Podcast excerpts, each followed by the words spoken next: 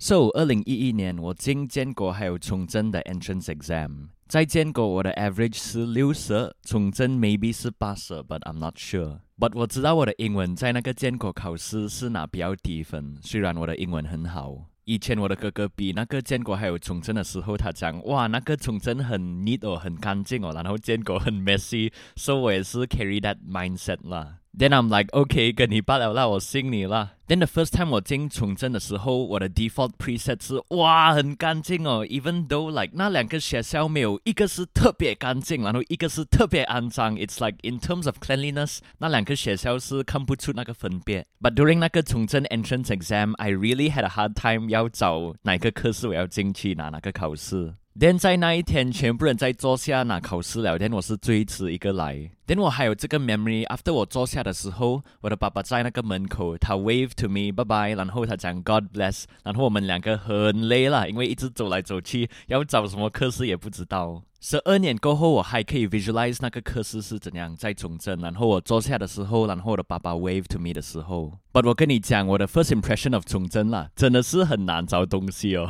so 这个是我自己的 memory from 二零一一啊。我看那个 building，i t s like，呃，这个是礼堂还是 canteen 还是宿舍还是什么？在我的生活里面，我只有经过崇正两次，第一次是那个二零一一 entrance exam，第二次是二零一七我要找我的朋友。And both of those times，我进去的时候，I'm like，呃，那个 canteen 在哪里哦？then I guess 那个 building placement 很 oddly shaped or something I don't know. But when 我进建国真的是很 straightforward oh, canteen, canteen，两个 building Then no confusion 还有一个另外一个 point 我没有想过是我的爸爸去载我的哥哥，maybe sometimes 我有跟住啦，then 我会 familiar with 建国的 structure 比较多。So of course 你会 feel 到比较舒服，在一个比较你习惯的环境。so after 我拿到那个 results from 那个 entrance exam from 那个学校 and from no influence from my brother or anyone else, I decided 我要去崇正 because I thought it will be easier because 那个 entrance exam 我拿比较高分。And maybe 另外一个原因是因为我的哥哥在建国 already, so maybe 会很 awkward，因为我们小学也是一样学校吧。